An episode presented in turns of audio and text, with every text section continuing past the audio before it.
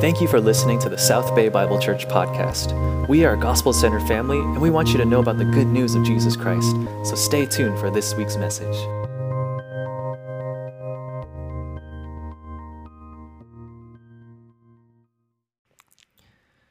All right, thank you, worship team, for leading us in worship. Thank you for joining and um, you know spending your Sunday mornings with us on Zoom together.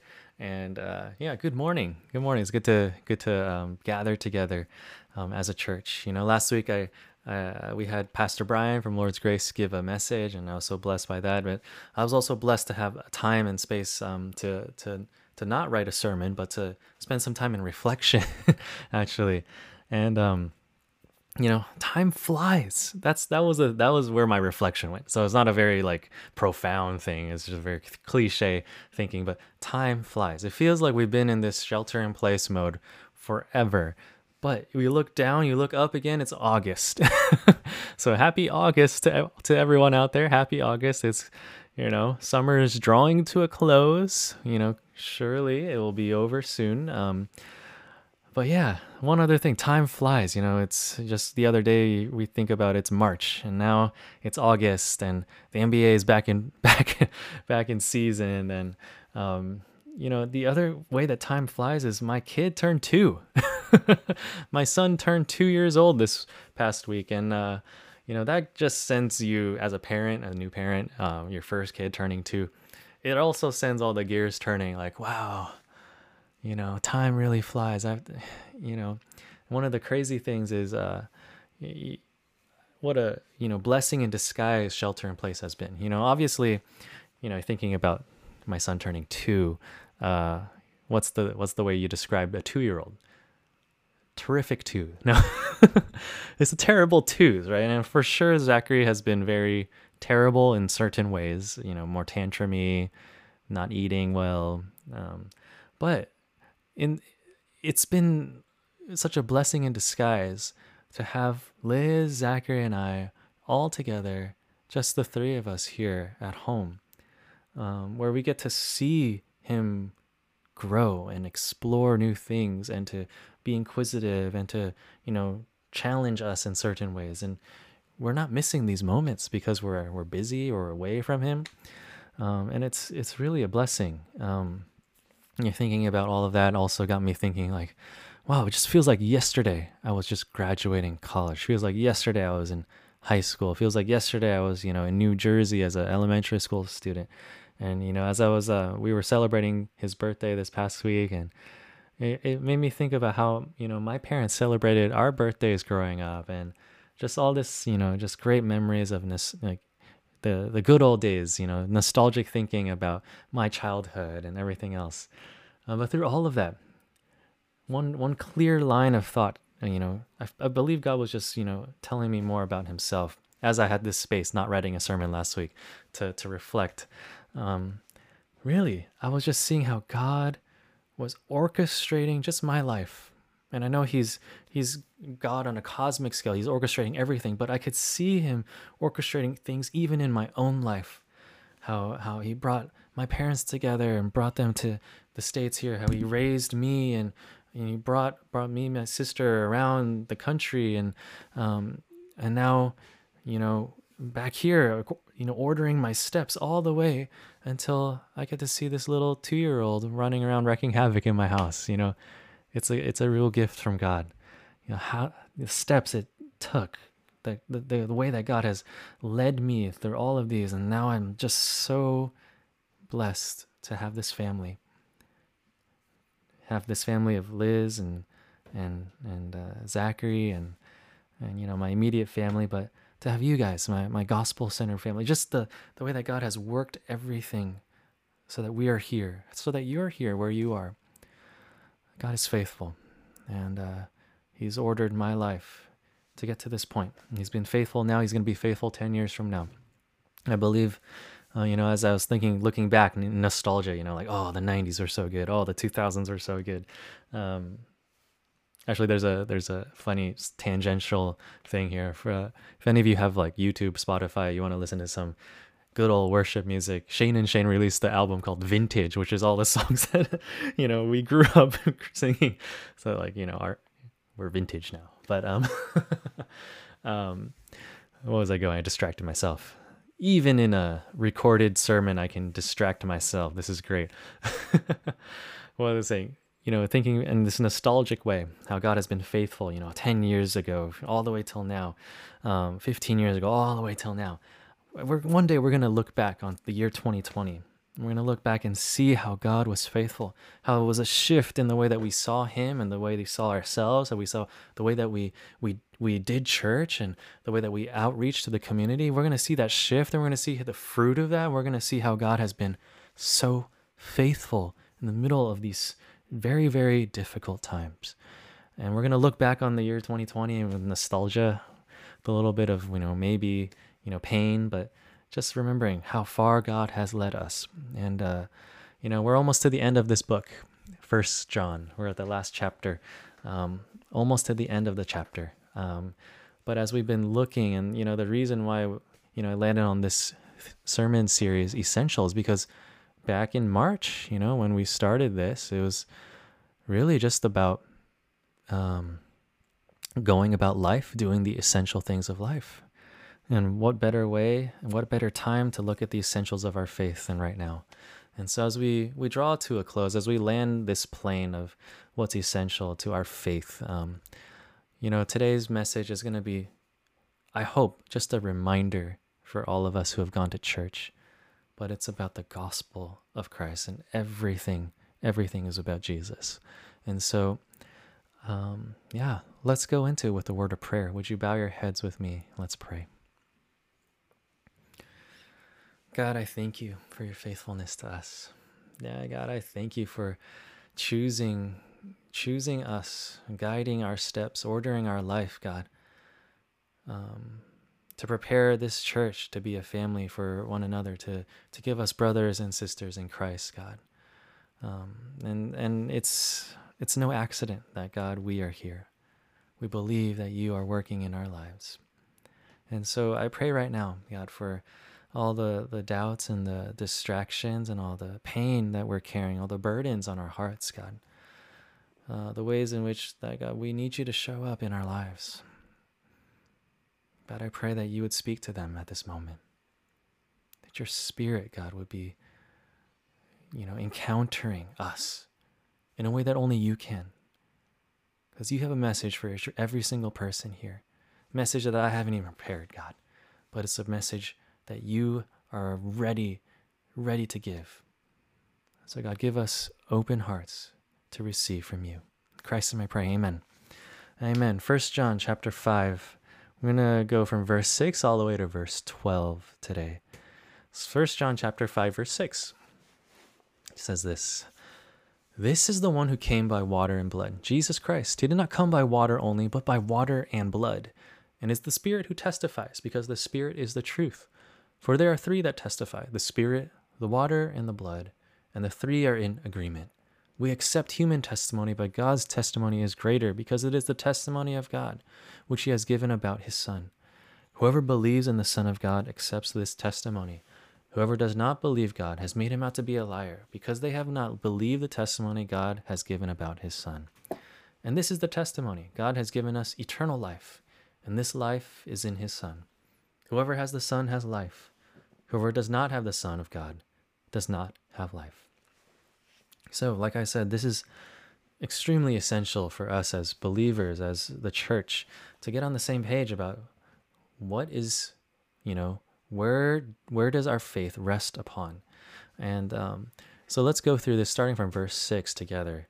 It says this: This is the one who came by water and blood, Jesus Christ. He did not come by water only, but by water and blood. We're going to talk about this very quickly um, because this can trip people up a lot. Uh, water and blood. Water and blood. What does that symbolize? What is John talking about? It's not very clear here. So let me clarify it for us today. Water and blood. Water refers to the baptism of Jesus, the beginning of his ministry as recorded in the Gospels. We know that um, Jesus was baptized by John the Baptist, a different John, which is also confusing. But Jesus' ministry on earth began with a public baptism, meaning that he came by water, a water baptism. He was baptized in the wilderness.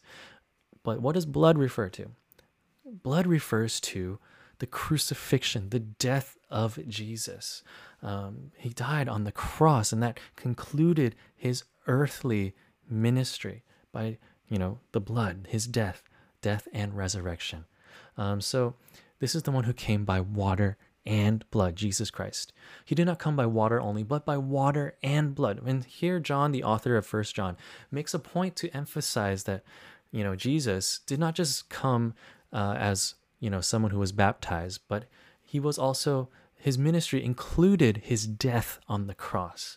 And you know, for you know, people have read into this and it's it's kind of confusing, but the most clear way to describe this is the way the reason why the author John is emphasizing water and blood is because some people who probably split away from the church of John, you know, that he was pastoring, um, they they canceled that part of the gospel. They only accepted the part of the gospel where Jesus was baptized by water, and they dif- they distanced and separated the ministry of Jesus from the death of Jesus.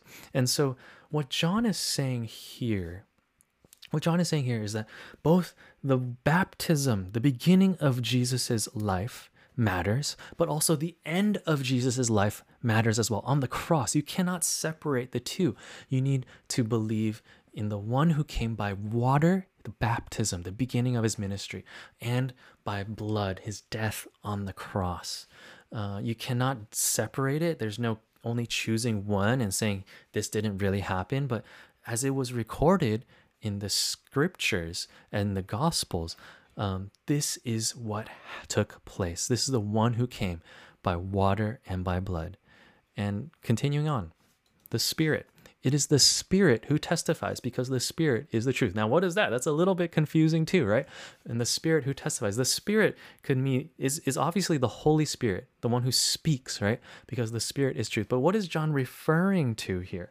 What is John referring to here? Um, the spirit is the truth. And uh, for for a jewish person back in the in the biblical time here um, what they were probably thinking of when john says this is not just the holy spirit the person that we know the one who indwells us but is they're also thinking of prophets the ones who speak prophetically by the Spirit, speaking the Word of God. And so it is the Spirit who testifies because the Spirit is the truth. So that has the overtones of the Holy Spirit, but also contains the overtones of the, the whole prophetic literature, the whole messianic prof- prophecies that Jesus and his life in his in his birth and his ministry and in his death and resurrection all of the prophets all of the spirits all the all of that testifies to Jesus as well. So the water and the blood and the spirit, the spirit that is the truth, but also the spirit speaking through the apostles, the, the ones who wrote the gospels, right? The the people that recorded the the life and, and ministry of Jesus. Um, they were they were inspired by the Spirit and they speak. The Spirit speaks through them, through their written gospels. And so continuing on in verse 7, for there are three that testify one, two, three water, blood, and spirit. The spirit, the water, and the blood, and the three are in agreement. So, very quickly, why is that? You know, what is John talking about? The three that testify. Again, for someone who is in this biblical uh, framework, thinking about things in the biblical, you know, this time period, they're thinking about, you know, what constitutes something that is legitimate, a legitimate witness. Um, we look in the Old Testament for for this.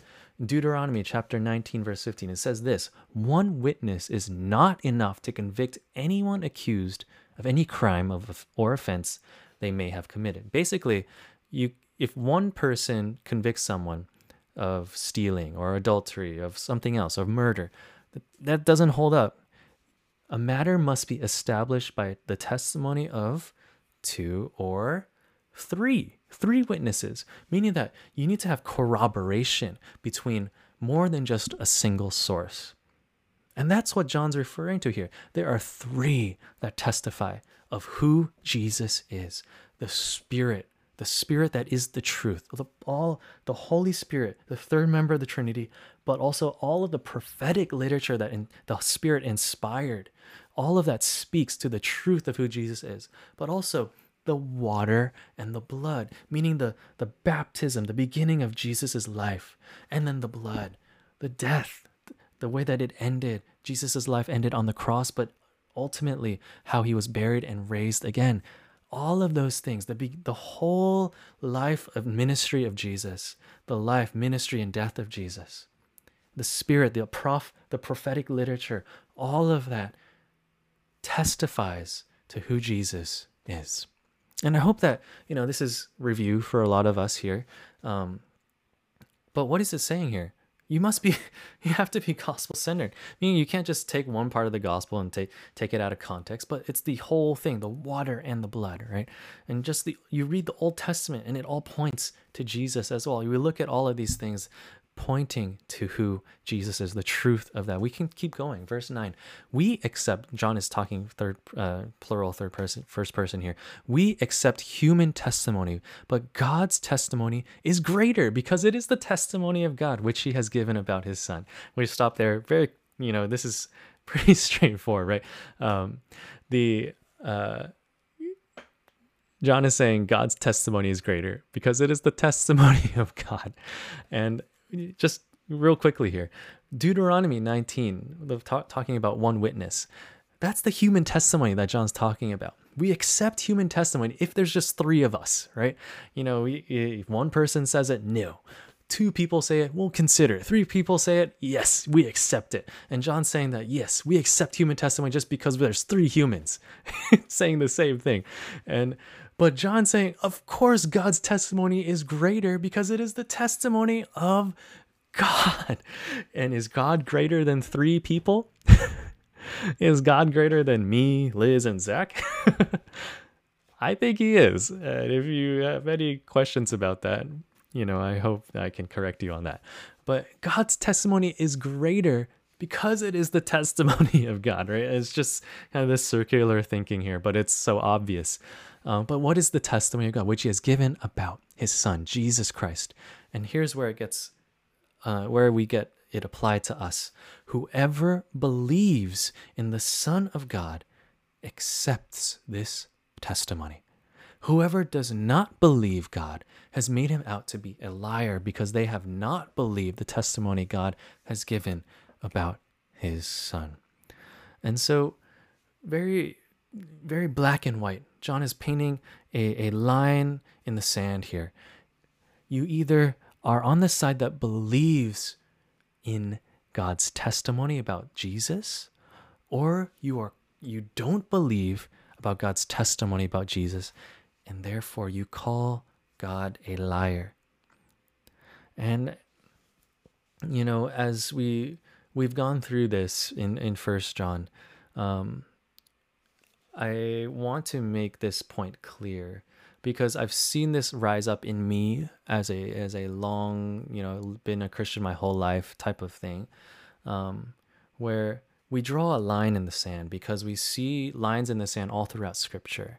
Um, and as a Christian today, a modern day Christian, we draw lines in the sand all the time.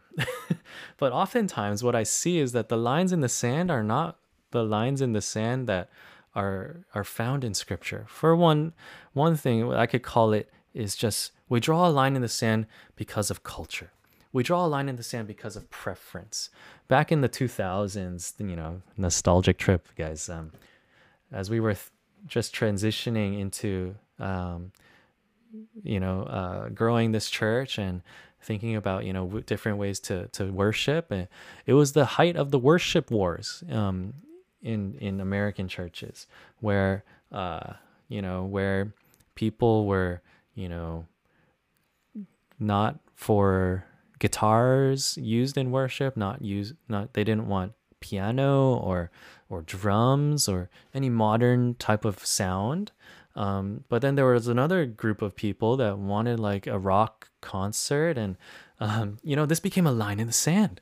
Uh, people were standing on one side, be like, "No, we must only hing- sing songs like this, or we must only sing songs like this." But you don't see that type of line in the sand in Scripture. What do you see where Scripture draws a line in the sand? Whoever believes in the Son of God accepts this testimony, whoever does not believe God has made him out to be, that's the line in the sand, guys. It's not about how loudly you sing, whether you sing like this or you sing like this. It doesn't matter if you sing Bethel or you sing hymns. It doesn't matter. Where's the line in the sand? It's what you believe Jesus to be. Do you believe that he's the Son of God? Good. Then you are a saved person. We can keep going. This is the testimony.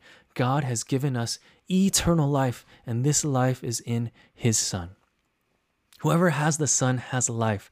Whoever does not have the Son of God does not have life. Another line in the sand here, explaining the consequences of your belief. This is the testimony, right? God has given us eternal life, and this life is in His Son. You know, ding, ding, ding. You should think about one very famous very very famous verse in the scripture john 3:16 for god so loved the world that he gave his one and only son that whoever believes in him shall not perish but have eternal life. That's the testimony. God has given us eternal life and the life that he's given us is in his son. So who if we have Jesus, if we believe in Jesus, if we have faith in Jesus as our Savior, we have life life eternal, life that does not end here on earth. But if we don't believe in Jesus, if we don't have the Son of God, then we don't have life. That's that's the line in the sand, guys. And I hope that this is just a reminder for all of you because what are we at South Bay Bible Church? We are a gospel centered church, meaning that every single Sunday for worship service, we hope to, you know, proclaim this gospel truth that God loves you so much that he gave his son to die on the cross so that if you believe in him, you believe in this testimony of, of who Jesus is, that you will not die, that you will not perish, but you will live forever. You will live with God forever.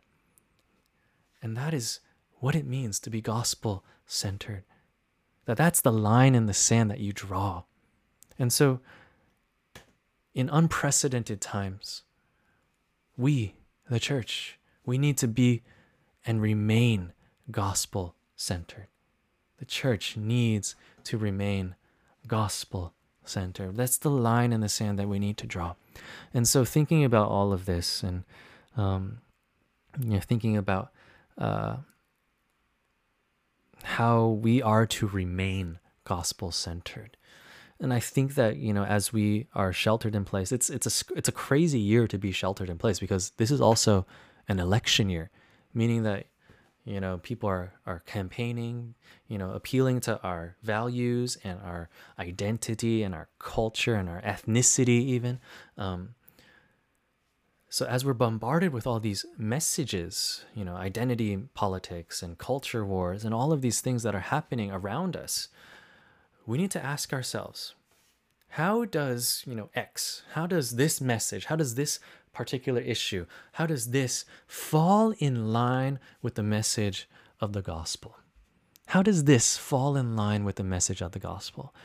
And um, you know, I, you, you as I as I as I propose this question, um, you know, what we have to ask ourselves even more than this is, do the current movements of culture and society fall in line under the gospel, the teachings of Jesus, or do they undermine and go against the gospel? Right. So, how does how does reopening church or choosing to do church this way on Zoom and online fall in line with the message of the gospel. For for some churches, it's very much a a you know you know John MacArthur's church in in Southern California made this huge, I would say, very reckless decision to reopen church in the middle of this second wave of coronavirus, and um, made headlines. And he opened church and my my father-in-law actually watched the service out of morbid curiosity and um, you know the the government down in Southern California threatened to uh, shut them down, to turn off the power, and you know, for for that church, they decided that meeting in person, meeting together physically, is a necessity to the gospel. But for us, we've made a different different call here, meaning that I can and we can worship together, proclaim the gospel online without putting those at risk at risk. And so we this is the way that I want us to think. And um, I was talking with my wife about um, uh, shallow versus deep Christianity. And I think that's kind of a, a weird distinction to make. Uh, but we were driving, and uh, you know, for for most of shelter in place, I'll tell you this: um, Zachary, our our kid, uh, we we stopped going to church, right? Because of we stopped driving to San Jose, we stopped um, driving to you know everywhere, and we were just at home. And so when we got into the car, every time, you know, in in March, April, May, pretty much all the way till June. Um, actually all the way till this week um, every time we went more than like five ten minutes he would he would yak he would he would just every time and it just got to be so frustrating because we could never even go out farther than like driving farther than like 15 minutes without him you know just you know feeling yeah. And as a parent it breaks your heart. You don't want to see your kid go through that but um yeah what, what was i going oh so we worked it up. we went on slightly longer car trips each time, and you know, uh, eventually he got he built up his uh, his uh, his tolerance for for car trips, and we were able to to drive a little bit more. And so, you know, just this past week, I was talking with Liz as we were driving pretty far. We were driving, and um, you know, she was probably falling asleep as I was talking. no, if, you know, I don't I don't take it personally, but um, I was talking about we were not I, but we we were talking about you know, this distinction between shallow Christianity and, and, and deep Christianity. So we were thinking about, or I was thinking about, what's the difference really between shallow Christians and real Christians? I mean, there's already a lot of uh, there's already a lot of self righteousness in that whole statement, but the the truth of the matter is, the gospel is not, and it's not hard to understand it's hard to accept and it's hard to to live out, but it's not hard to really understand. Um, you know, we just said it in John chapter in John 3:16, right? God so loved the world that he gave his only son that whoever believes in him will not perish but have eternal life. That's if there's nothing else, that's the gospel, right? So shallow and and and real Christianity um, you know, to me it's it's it's not a matter of of how much you know, how how many fancy theological words you can throw out in your prayers or in your Bible studies, but it's really about where the rubber meets the road. When when you think about the the, the world around you and and the things that are all vying for your allegiance and for your vote, you ask yourself, how does this fall in line with the message of the gospel? That's where I believe shallow Christianity falls apart and quote unquote real Christianity thrives. It is when you internalize the message and teachings of Jesus, the life of Jesus, the message of the gospel that God loves us so much that he gave his only son to die on the cross for us, that we believe in him, we will not perish, we will not die, but we will have everlasting life and we think about Jesus's work and, and the ministry of, of, of Jesus. And you know it on on the big picture scale it's it's he he God loved us he came and he died and he rose again. That's the message of the gospel. The, all the teachings of Jesus the way that he talked about uh, standing up for for those who are poor and meek and persecuted we think about the teachings of Jesus. Which side does he his teachings fall on? We and then we bring that into our modern day, our life today, and that's where I think shallow Christians can become real Christians in a split second when they think about things in a way that falls in line with the message of the gospel. Not in the same, not in the way that they they know more words to say, or they or they um you know know all the fancy ways to describe salvation or justification or all these other things. But can they in the in in the time that they spend in the word and in the intimacy of their relationship with God allow that to just not be this thing between God and us but also between you know ourselves and our families and our in our communities and our households and our culture and our you know our country and that's where it becomes gospel centered when everything all the other relationships in our in our life and in this world are all centered around what? Jesus. The life of Jesus. Because if we have Jesus we have life. And so I want to just um you know, we have to be willing, you know, thinking nostalgically, you know, past you know, 10 years ago, I was in college and I was a member of InterVarsity.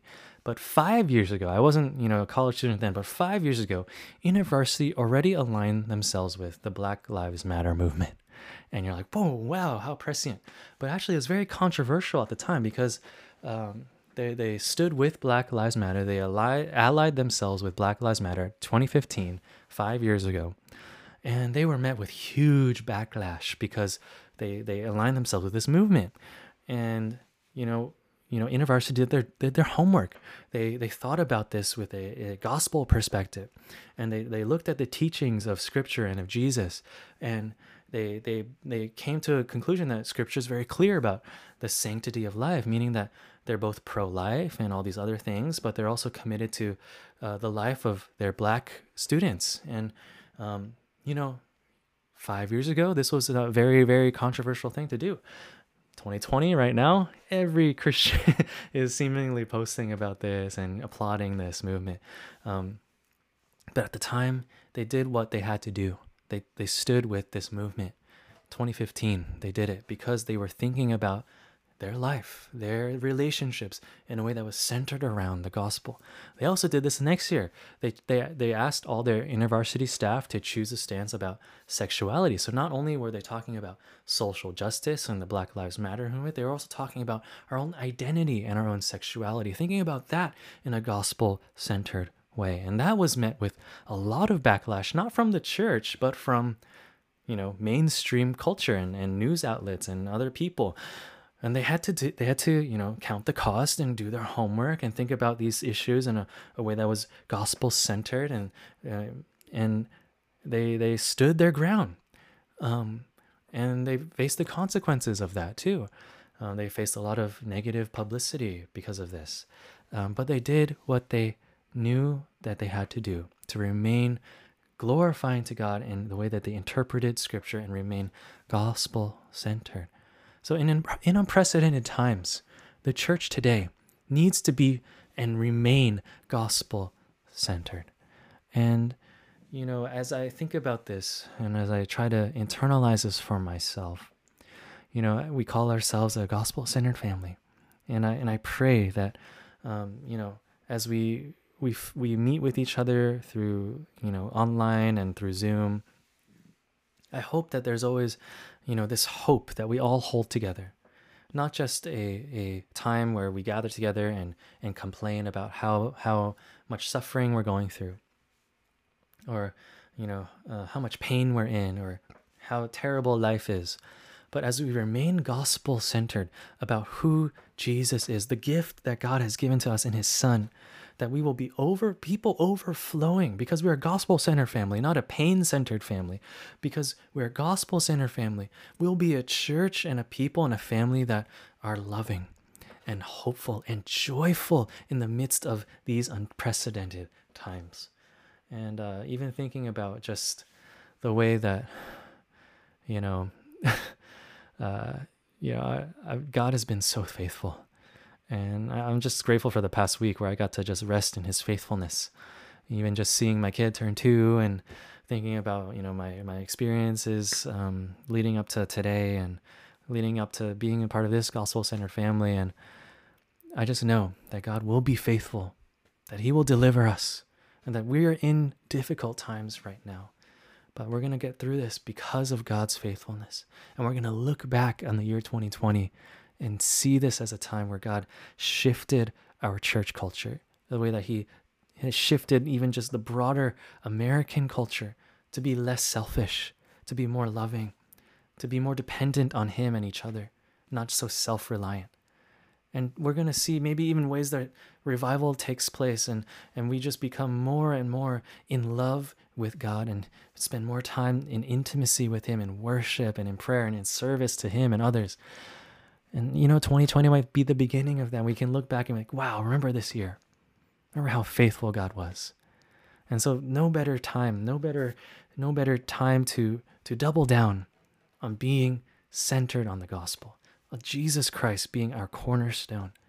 And so as I close this message, I just want to encourage you all that, you know, there's it's good to to have a conscious uh, conscience about um, values and issues in our in our modern day society, be it an election topic, a political, you know, um, I, am blanking on the term right now, uh, you know, those those hot topics politically.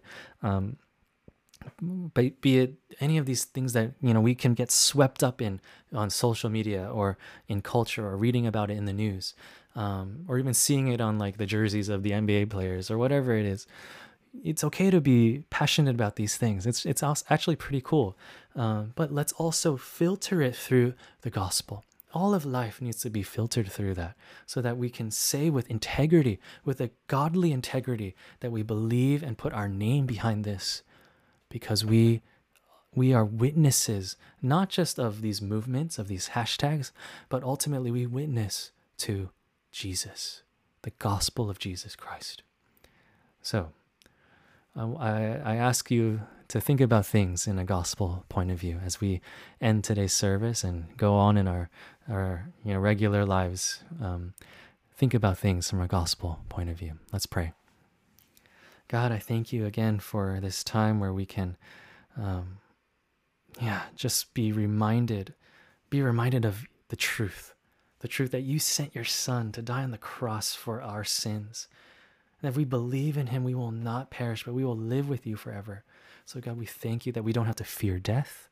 We don't have to fear, um, we don't have to fear, you know, COVID. We don't have to fear backlash from this world because God, our uh, our life is secure in you. Our our our eternal salvation is secure in you. We will be with you forever, and we thank you for that. Thank you for the freedom that you've given to us to live for you.